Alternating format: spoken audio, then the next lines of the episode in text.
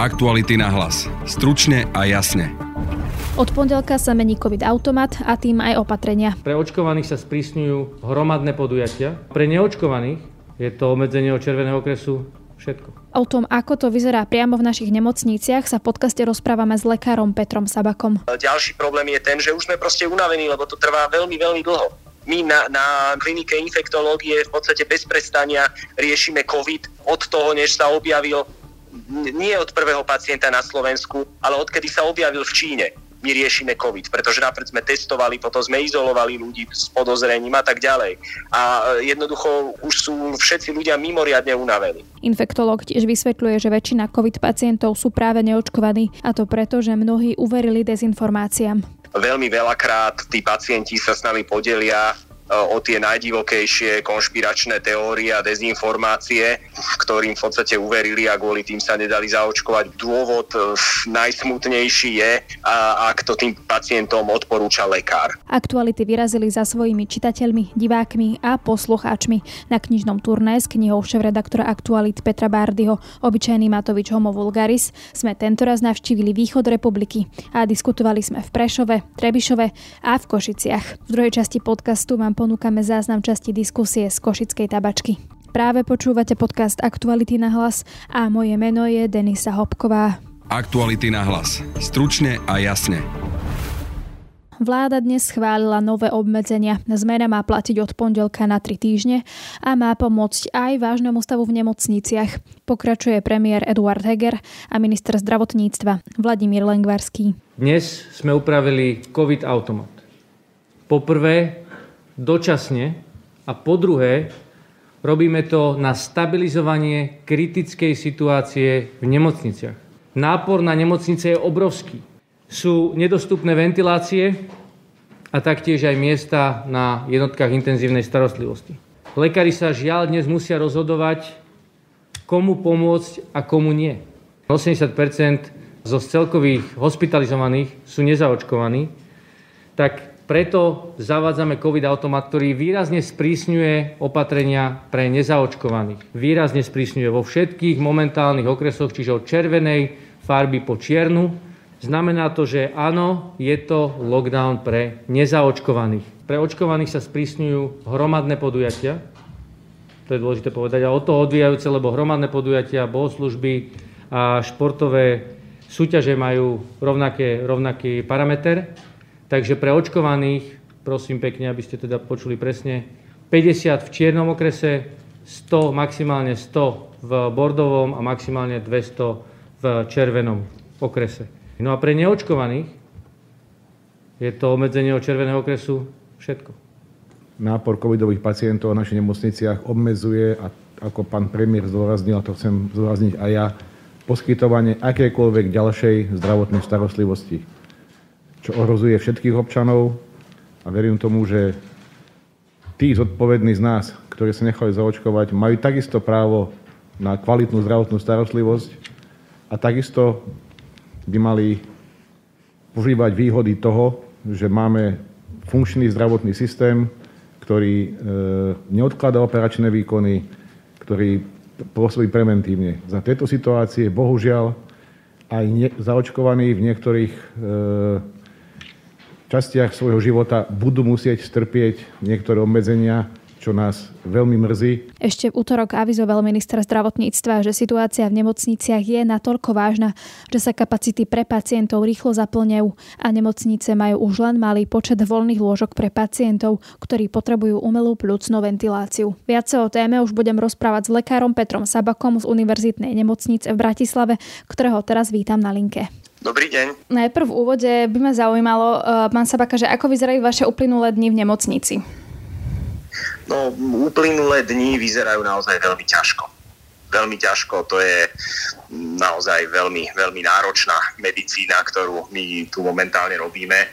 Musíme sa v podstate čo najrychlejšie snažiť prepušťať pacientov, ktorí už sú na tom tak dobre, aby, aby mohli byť prepustení, aby sme na ich miesto mohli prijať ďalších pacientov pretože lôžka, ktoré sme mali, nám veľmi rýchlo prestali stačiť a kvôli tomu musela nemocnica pristúpiť k ďalšej reprofilizácii, čiže neustále sa reprofilizujú ďalšie a ďalšie lôžka, aby sme mali kam ukladať pacientov, ale situácia je naozaj mimoriadne ťažká.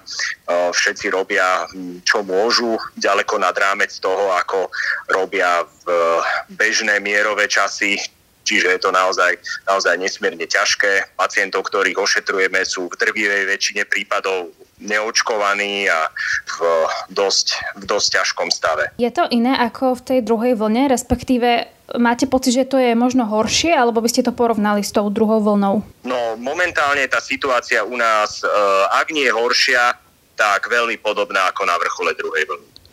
Ako si to vysvetľujete? Je to tým delta variantom napríklad, alebo čím to je? No je to jednoznačne tým, že ten delta variant je jednoducho o mnoho nákazlivejší, o mnoho rýchlejšie sa šíri a veľmi rýchlo si hľadá v populácii tých vnímavých, teda tých, ktorí nemajú, nemajú ešte imunitu a z nich sa z nich sa tých 5 až 10 dostáva do nemocnice. E, je ten stav pacientov, ktorí majú delta variant v niečom iným? Pretože ja som čítala, alebo niektorí odborníci hovoria, že napríklad ak už je niekto v zlom stave, tak uh, je mu ťažko pomôcť práve že tým, že má delta variant, alebo že aj napríklad uh, má horší priebeh. Ako to pozorujete vy u vašich pacientov? No to ochorenie postupuje rýchlejšie, pokiaľ má niekto delta variant teda všetci majú delta variant v týchto dňoch a to ochorenie postupuje, postupuje rýchlejšie, než sme videli v prípade alfa variantu. To znamená, že tí pacienti rýchlejšie dôjde k ťažkému zápalu plúc e, s dýchavicou, s respiračnou insuficienciou, s nedostatkom kyslíka. Hej, predtým to bývalo okolo 7 až až 10 dní, teraz je to u niektorých pacientov aj za 4 dní od toho, ako sa objavia symptómy, dôjde k takémuto respiračnému zlyhaniu a aj keď sa tí pacienti dostanú do nemocnice, tak to ochorenie progreduje, teda zhoršuje sa rýchlejšie, než, než sme boli zvyknutí.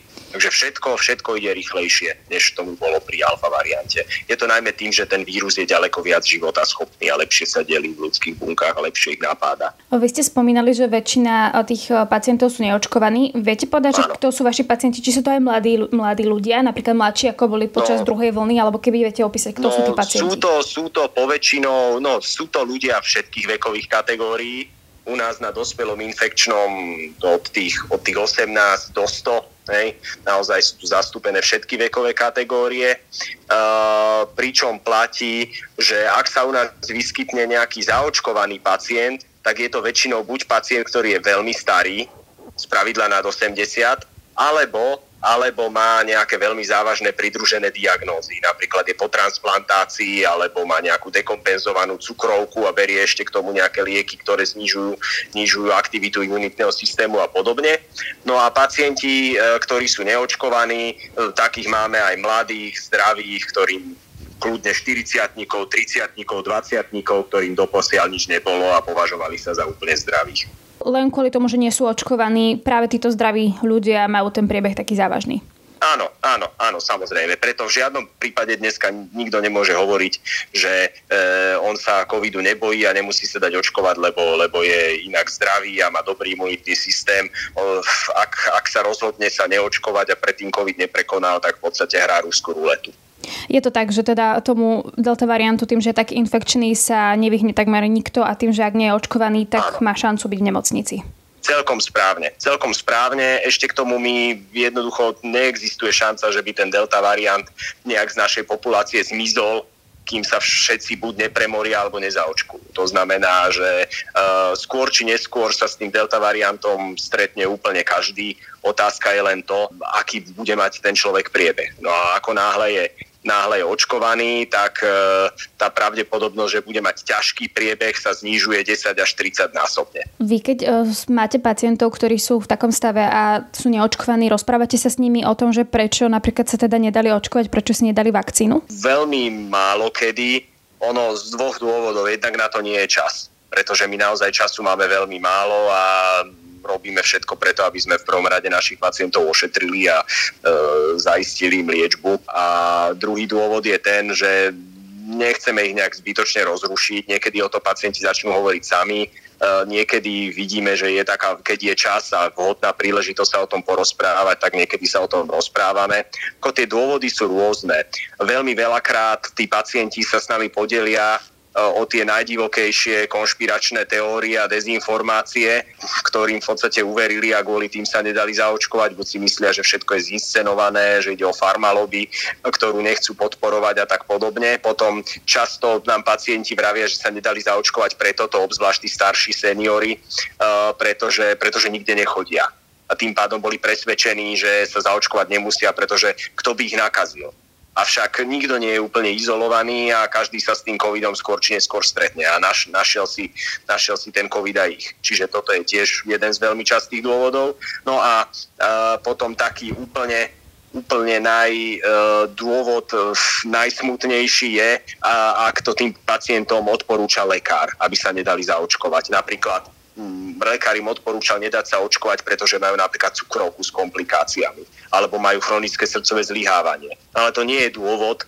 prečo by sa tí ľudia nemali očkovať, to je práve ten dôvod, prečo by sa mali očkovať, pretože keď dostanú COVID, tak to s nimi bude o mnoho, o mnoho horšie. Čiže toto je v podstate to úplne, úplne najsmutnejšie, ale v drvej väčšine prípadov proste dominuje u tých ľudí obava. Obava a neistota. No a tú obavu a neistotu možno my sme spravili chybu, že sa nám nepodarilo tú obavu a neistotu, neistotu u tých pacientov zahnať. Hej, možno je to naša chyba, ale z veľkej miery je to chyba aj dezinformátorov a žiaľ Bohu aj mnohých politikov, ktorí v podstate strach a neistotu z vakcín podporujú. A ešte stále to vlastne robia. Videli sme, že áno, v podstate áno. stále je tá retorika. Áno, vy keď, keď ste spomínali aj tých lekárov, že uh, zle odporúčajú pacientom, uh, že by teda nemali sa očkovať, keďže majú cukrovku a tak, tak kde je tá chyba? Je to neinformovanosť lekárov, alebo... Je to z veľkej časti asi aj neinformovanosť lekárov, ale zase boli snahy lekárov informovať z, z ministerstva aj z odborných spoločností, ale Skrátka aj mnohí lekári podliehajú dezinformáciám a to je, to, to, je, to, je, to je tiež problém. Minister Lengvarsky v útorok uviedol, že je nedostatok plúcnych ventil- ventilácií. V útorok ich bolo posledných 20, neviem momentálne ako je to teraz, ale každopádne pociťujete to aj vy. A ako sa to vlastne prejavuje u vás v nemocnici? Áno, samozrejme, no prejavuje sa to tým, že musíme naozaj veľmi, veľmi, veľmi sa snažiť, aby sme pre pacientov na umelej vnúcnej ventilácii zaistili miesto a patričnú, patričnú starostlivosť. Ak... Zatiaľ sa nám to darí, ale je to naozaj ťažké. Očakávate, že sa to môže zhoršiť, že napríklad nebudete mať dosť... Samozrejme. Čo potom bude Samozrejme, teda? ono sa to zhorší, pretože tie čísla, tie zhoršovanie, zhoršovanie situácie v nemocniciach nasleduje asi týždeň alebo dva po zhoršení epidemiologickej situácie. A keďže epidemiologická situácia sa tento týždeň rapidne zhoršila, tak očakávame, že budúci týždeň a za dva týždne to bude ešte horšie. Čiže pacienti, ktorí napríklad budú potrebovať plúcnú ventiláciu, je možné, že proste ju nedostanú? tak my budeme robiť všetko preto, aby ju dostali. A aby všetci dostali takú, takú, a verím, že aj ministerstvo, aj nemocnica bude robiť všetko preto, aby sa každému pacientovi dostala taká starostlivosť, aká, aká mu prináleží, ako by mal dostať. My budeme robiť všetko preto. Ale aká bude situácia, to vám neviem povedať. Je taká retorika, že sme vlastne pred kolapsom nemocníc. Vy to tiež tak vnímate, alebo vám to príde možno prehnané, že by ste nepovedali, že teda ešte stojíme pred kolapsom nemocníc? No ak bude, ak bude e, takýmto spôsobom rásť počet nových pacientov a ak nedôjde k rapidnému zrýchlovaniu očkovania, tak určite stojíme pred kolapsom nemocníc. Ako to, ak, sa, ak sa situácia nezlepší, tak je to absolútne neodvratiteľné. Nebude dostatok lôžok a tým pádom môže byť ohrozené poskytovanie zdravotnej starostlivosti. Vy ste teraz spomínali, že ak sa situácia nezlepší, ak nebude vyššia zaočkovanosť, tak nám presne toto hrozí. Máte pocit z toho, čo dnes vidíme, napríklad, že teda rokovanie vlády je o tom, že či teda prejdú tie opatrenia, ktoré navrhlo konzílium. Vy z tých opatrení vidíte, že by tá situácia sa mohla zlepšiť? Je to podľa vás dostatočné aj motivujúce k očkovaniu? Samozrejme je veľmi dôležité, aby tie opatrenia boli prijaté tak, aby motivovali ľudí k očkovaniu, pretože je to naozaj naozaj v prvom rade to očkovanie, ktoré, ktoré momentálne zachraňuje životy. A keď sa pozrieme do krajín, kde je vysoká miera zaočkovanosti, ale vysoká, tým nemyslíme 65%, ale tým myslím 80%, ako je napríklad v Portugalsku, na Malte alebo Španielsku, tak tam naozaj tie zdravotnícke systémy tú tretiu vlnu zvládajú úplne hladko a je tam naozaj veľmi malé množstvo denných prírastkov úmrtí kdežto v krajinách s nízkou mierou zaočkovanosti sú tie prírastky vysoké. Napríklad v Rumunsku alebo v Bulharsku tam je situácia úplne katastrofálna. No a práve z tých opatrení, ktoré dnes teda vidíme, že by mohli prejsť, tak vám prídu tie opatrenia také, že zvýšia tú zaočkovanosť, že to je motivujúce pre ľudí, aby sa očkovať dali? Tak určite e, vyzerá byť logické, že majú byť príjmané obmedzenia, ktoré budú zasahovať hlavne, hlavne neočkovaných. Pretože sú to v prvom rade neočkovaní, ktorí poprvé sú viac infekční a viacej šíria ochorenie. Na to dneska máme už množstvo dôkazov, aj keď konšpirátori vravia, že nie. Nie je to pravda. Hej, áno, aj očkovaní môžu šíriť ochorenie, ale šíria ho, tí očkovaní šíria ochorenie o mnoho menej než neočkovaní, na to dnes máme presvedčivé dôkazy. Uh, no a samozrejme, očkovaní, keď sa nakazia, je o mnoho menšia pravdepodobnosť, že skončí, skončia v nemocnici.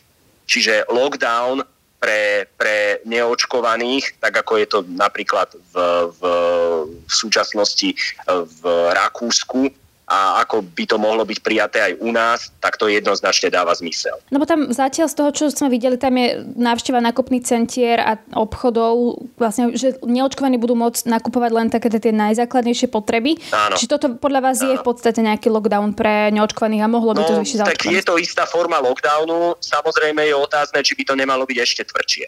Hej?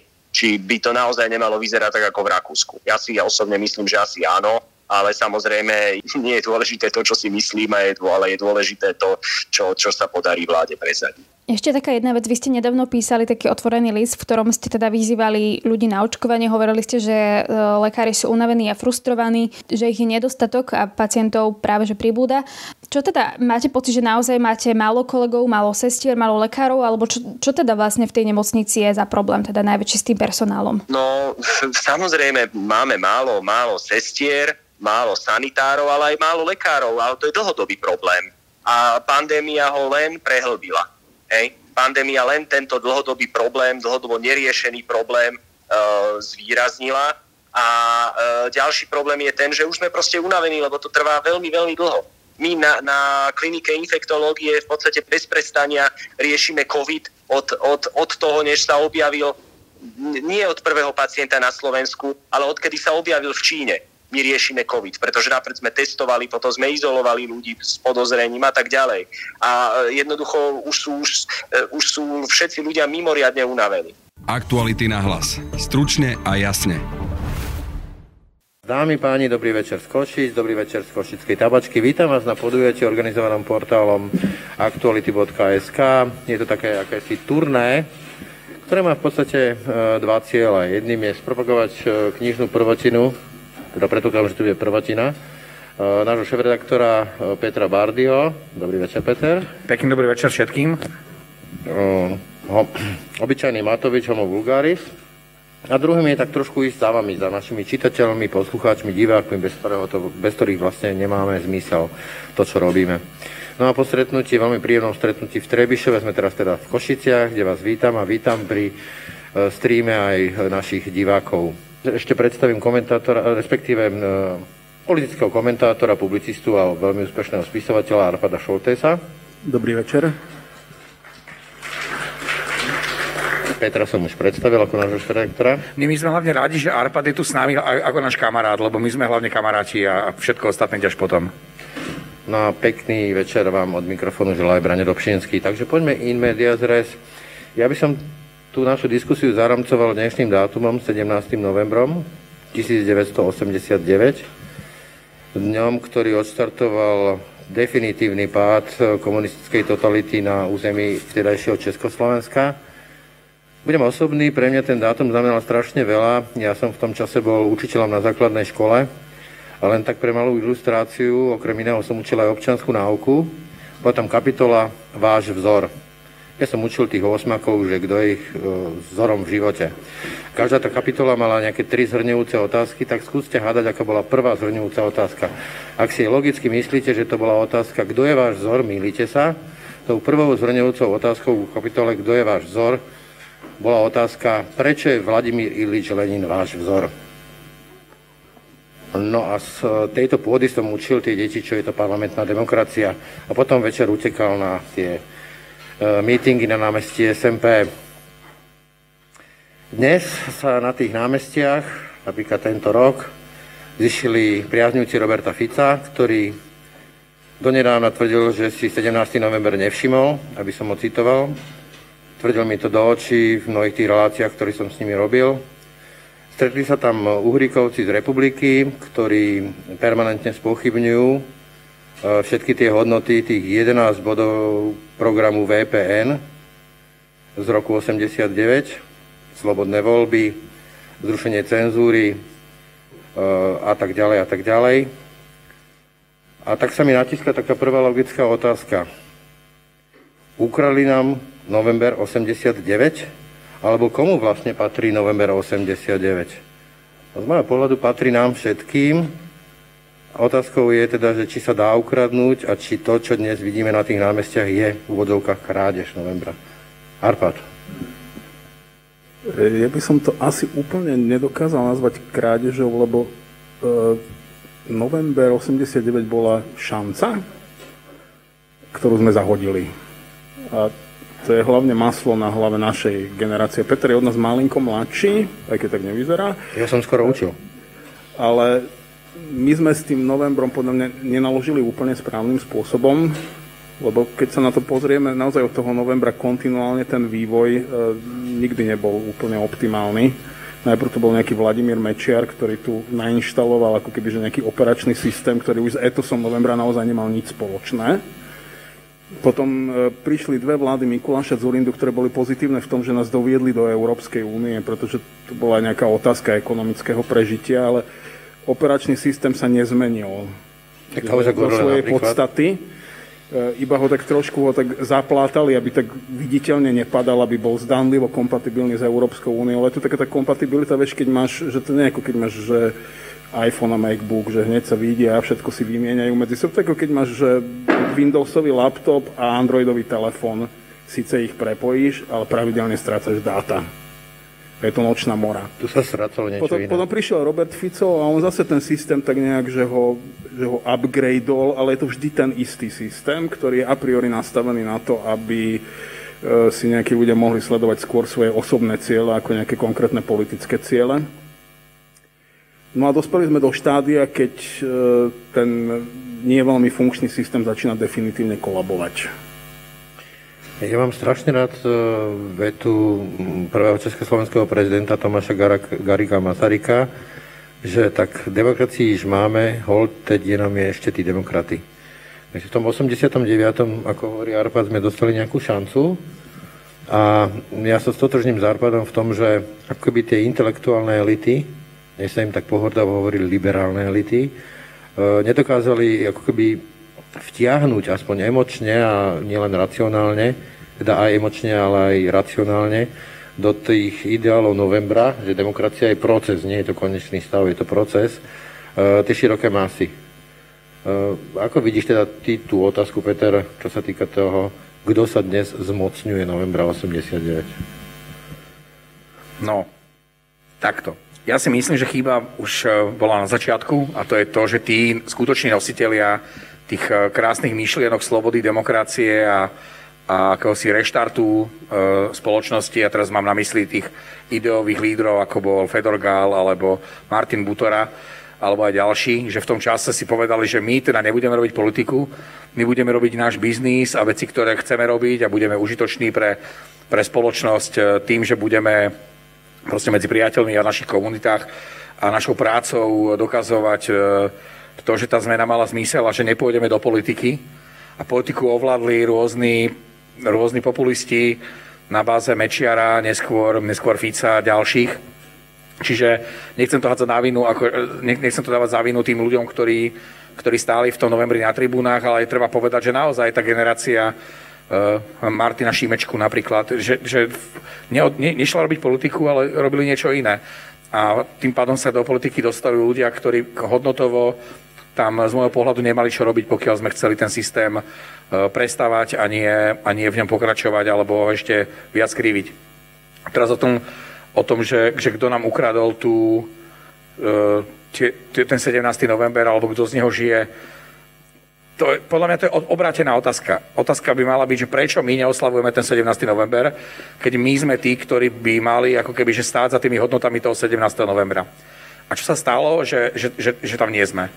Uh, no pre, mňa, pre mňa je to komplikovaná otázka v tom zmysle, že, že dnes sú, uh, že, že dnes tie hodnoty sú stále pre mňa aktuálne, akurát vidím uh, bohužiaľ mnoho drobných, drobných takých, že problémov a, a nedorozumení a aj, aj takých že vývojových chýb že, a takého toho dedictva, toho socializmu a, a toho nášho takého, tej malosti a neeurópskosti, že, že namiesto toho, aby sme sa držali toho, toho, toho, toho čo sme v novembri, alebo čo tí uh, otcovia toho novembra 89, uh, čo zo sebou prinášali, tú veľkú otvorenosť, uh, že zbúrame tie ostatné ploty, však keď sa, keď sa, keď sa zhadzovali ostatné ploty, okolo krajiny, tak si to ľudia vystrihovali ako, ako spomienkový predmet na koniec jednej hroznej doby. A my sme zrazu, že po 30 rokoch, a teraz nie, že my, ale že satelity bývalého Sovietskeho zväzu e, idú stavať nové ploty a idú stavať nové, nové, nové valy okolo, okolo svojich hraníc. Že tá veľká otvorenosť, taká kozmopolitnosť, e, globalizácia v tom, v tom dobrom slova zmysle, že sa znovu vraciame k tomu, k tomu také tej národnej izolácii a, a k tomu, že si ideme, že tváriť sa, že my si vieme naše veci riešiť sami najlepšie, ako vieme. To mňa mrzí. A tá oslava toho novembra mala byť symbolická, nemusí byť okázala, ale tým, ako vidím, že kam ten štát smeruje a kam, akým smerom sa uberajú častokrát aj moje myšlienky, že sám seba kritizujem, že možno, možno to, sa k tomu novembru akože nevraciam, častejšie, ako by som mal. Keď si spomínal tú generáciu e, nepolitických politikov, on sa tak zvykli volať, že Združenie stredoškolských fyzikárov v Svetrikoch, myslím Fedor Gál a kompany. Spomínam napríklad na meno Miroslav Kusy, známy disident, ktorý viedol ten vlastne ústredný cenzorský úrad a po pár mesiacoch odtiaľ vyslovene ušiel, pretože nedokázal prepúšťať tých e, bývalých cenzorov, ktorí mu išli po krku, lebo na to nemal žalúdok. A viem, a keď som sa s nimi mnohými rozprával, že oni sa spoliehali na to, že tí ľudia budú chcieť to, za čo štrngali. Na tých 11 bodov spomeniem opäť slobodné voľby, zrušenie cenzúry a tak ďalej a tak ďalej, slobodná súťaž politických strán. A tak sa mi vynára, napríklad nedávno sa diskutovalo vo svete globálne o tom, že keď sa tak v úvodovkách ušlo z toho Afganistanu, že či Afganistan a napríklad aj Irak nebol fail v našom nastavení, že tie krajiny na to jednoducho nemajú, na tú liberálnu demokraciu. Liberálnu v zmysle rule of law, teda vláda práva, nie ideológie. A takže tá moja otázka znie, že mýli sa vtedy v tom 89., že, lebo Česk, Česk, Slovensko zažilo tú demokraciu priamo o, tak tých 20 rokov v prvej Československej Masarykovej republike, potom tu bol ten e, slovenský klerofašistický štát, potom e, paródia na demokraciu v podaní komunistickej totality a predtým nejaké Uhorsko, kde naozaj sme neboli nejakí mienkotvorní hráči. Či, či sa to dá preskočiť, či sme na to dorastli, že teda zodpoveda voliť za to, čo volí.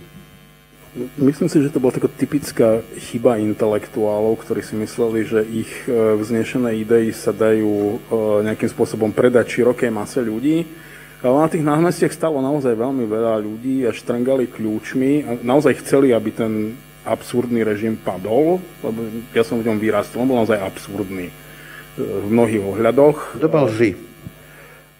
Ale primárne tí ľudia chceli japonskú elektroniku, e, americké filmy, e, taliansku módu, e, matériu, hej? Myslíš, myslíš matériu, hej?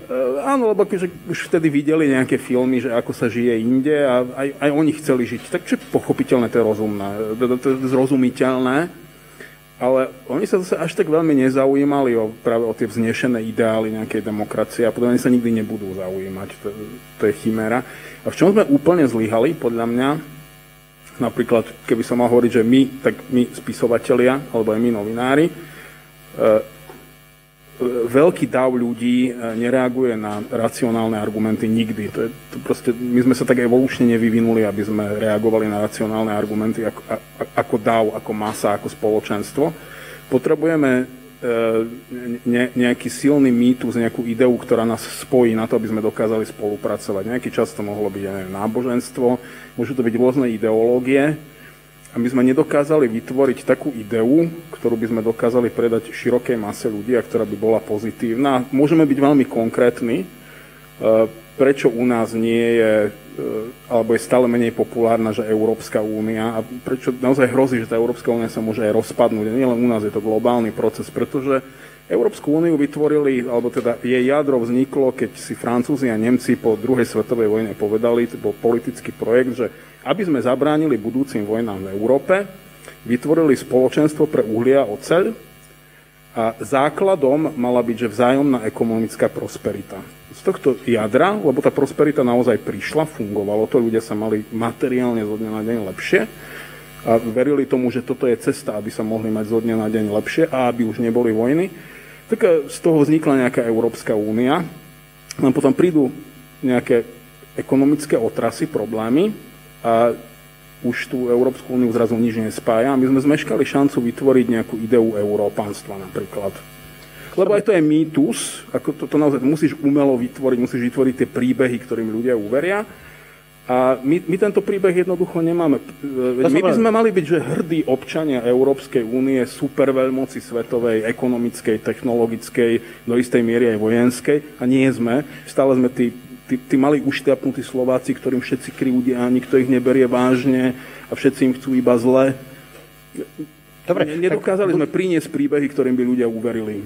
Budem konkrétny, ty si hovoril napríklad, že DAO nereaguje na nejaké racionálne argumenty, že proste je to emočný organizmus doslova, ale v podstate aj ľudia, však mám deti a vôbec nie, že ja mám deti, ale deti tiež uh, sú vychovávané na rozprávkach, čo sú vlastne príbehy a dobré a zlé a, a víťazstve dobrá a tak ďalej. Čiže zase príbehy. Uh, ako by si ty teda predal, si aj úspešný spisovateľ, aký je tvoj príbeh toho, toho prečo v tom 89. stálo za to stáť na tých námestiach a že aj po tých 32 rokoch to stojí za to? Si teraz zúfalo pozriem na Petra, či by nechcel odpovedať on, pretože v tom 89. v novembri, keď si ty stál na námestí, som ja sedel vo vtedajšom západnom Nemecku pred televíznou obrazovkou a cynicky som si hovoril, že tí smradi bolševici mi zbabrú život dvakrát. Prvýkrát, keď sa moci chytili a druhýkrát, keď sa jej vzdajú. A ja sa budem musieť vrátiť. Nemusel som sa, vrátil som sa, bolo to jedno z najhlúpejších rozhodnutí v mojom živote. E, ale ja som tú atmosféru vtedy neprežil, e, ale samozrejme, že teraz keď nebudeme žartovať, že povieme si vážne, áno, že bol to aj nejaký pocit satisfakcie, že teda naozaj konečne padli. Hlavne tomu nik, nikto neveril, že ten režim by raz mohol skončiť. To vyzeralo, že to je navždy. Áno. A, on bol naozaj, on bol absurdný, on nebol absurdný len v tom, že ekonomicky sme na tom boli oveľa horšie ako vyspelý svet, ktorý sme už vtedy predsa len do nejakej miery videli, e, napriek tomu, že ešte nebol internet ale presne to, že tá každodenná lož, že niečo iné sme hovorili doma, niečo iné sme hovorili na verejnosti, tam sme sa naučili naozaj všetci, že perfektne klamať, že, že nám to vôbec neprekáže, keď klameme, lebo sme non-stop klamali všetci. Ale aj keď, nám, aj keď nám tlačili ako deckám tú ideológiu do hlavy, to bolo jasné, že presne ani ten učiteľ neveril tomu, čo učil. Ty, ty keď si toho Lenina tam riešil, že prvá otázka je teda, že kto je váš vzor, že prečo Lenin, ako a, ani ty si neveril tomu, čo tam si keď skočím do reči, tam dokonca boli také, že ak boli tie rozklapacie tabule, tak na jednu sa pripravilo vyučovanie, keby došla inšpekcia, hospitácia, že teda tam sa musí zaangažovať do toho nejaká strana. A druhá časť tabule bolo teda, keď nepríde, tak sa budeme normálne rozprávať. Ja som s nimi normálne rozprával o parlamentnej demokracii, ale keby došla rejiteľka, bol ako by som sa správal. Áno, ja si pamätám, že na strednej škole na občianskej som mal profesora, ktorý nám vysvetľoval, že my ideme zlepšovať demokraciu. Momentálne ju máme podľa oficiálnej stranickej doktríny, že ju máme 100%, takže asi ju budeme mať 120%. To bol ten čas perestrojky a glasnosti. E, tiež nám naznačoval teda, že to nie je v poriadku. Ja som tým chcel povedať, že vlastne to bol taký nejaký pocit úľavy, že sme sa zbavili nejakého veľkého zla, ale to vôbec neznamená, že my sme vedeli, že čo chceme. A ja si napríklad myslím, že Slovensko, e, ako, ako ja nemám, nemám rád pojem národ, lebo, ale dobre, veď aj to bol mýtus. národ je tiež umelý konštrukt, ale výborne v Nemecku, v Taliansku dokázal Herder, spojiť Hegel, rozdrobené malé kniežatstva, ale jednotiacím prvkom národa bol jazyk. To bolo logické. A teraz si zoberme, že kto boli tí ľudia, ktorí v Uhorskom kráľovstve hovorili po slovensky. To boli väčšinou tie naozaj ekonomicky najslabší, e, najmenej vzdelaní, akože naozaj nejaká že slovenská intelektuálna elita bola veľmi, veľmi tenká. E, čiže to bol, to bol národ, ktorý bol vytvorený z ľudí, ktorí ešte potrebovali, podľa mňa, že pár generácií kultivovať, ale tej kultivácie dostali v Československu len 20 rokov. Potom prišiel jeden totalitný štát, druhý totalitný štát a oni vedeli, že nechcú komunizmus. To bol, ja si myslím, že v 89. to bol veľmi široký konsenzus mimo ľudí, ktorí z toho mali osobný prospech. Ten komunizmus nechcel už nikto.